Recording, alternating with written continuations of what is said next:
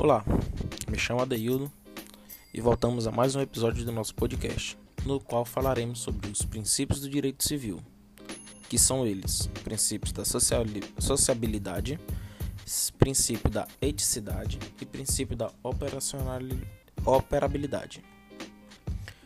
Bom, o direito civil está inserido no âmbito do direito privado e seu principal objetivo é estabelecer e determinar como as pessoas devem se relacionar e agir em sociedade, regulando as relações jurídicas entre particulares ou entre particularidades e o Estado. É o ramo do direito que ordena toda a vida do indivíduo, desde o seu nascimento até sua morte.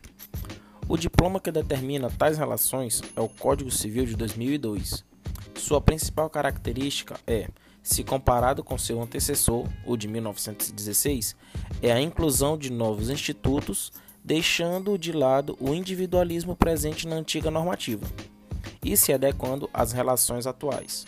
Como todos os ramos do direito, há no direito civil princípios que os regulam são três os princípios que guiam o Código Civil de 2002, sendo estes o da sociabilidade, o da ou socialidade, o da eticidade e operabilidade. Bom, vamos nos aprofundar no princípio da sociabilidade ou socialidade. Primeiramente, ao que diz respeito a este princípio, se acredita que sua origem está relacionada com a Revolução Francesa na qual a política predominante tinha como norte a igualdade, liberdade e fraternidade. No Brasil, levando em consideração a grande importância que a Constituição Federal de 1998 atribuiu aos direitos humanos fundamentais, surgiu a preocupação em se efetivar tais direitos, e o princípio da socialidade é um dos meios pelos quais tal efetivação se torna possível. O princípio diz respeito ao prevalecimento dos valores coletivos sobre os individuais, ou seja, caso, caso haja uma colisão entre o direito coletivo com o direito individual, aquele terá um maior peso no critério de desempate, haja vista sua maior importância, sem deixar de lado o valor fundamental da pessoa humana.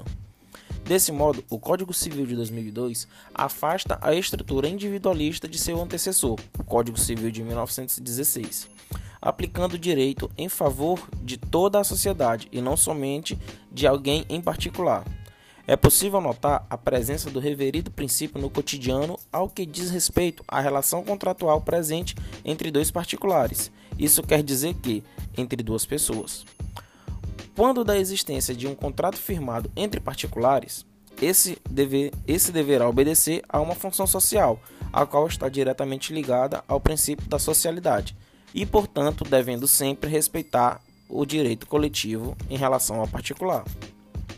A função social do contrato é, metaforicamente, como uma barreira que define até onde as partes podem, por livre acordo, definirem direitos e obrigações uma para com a outra.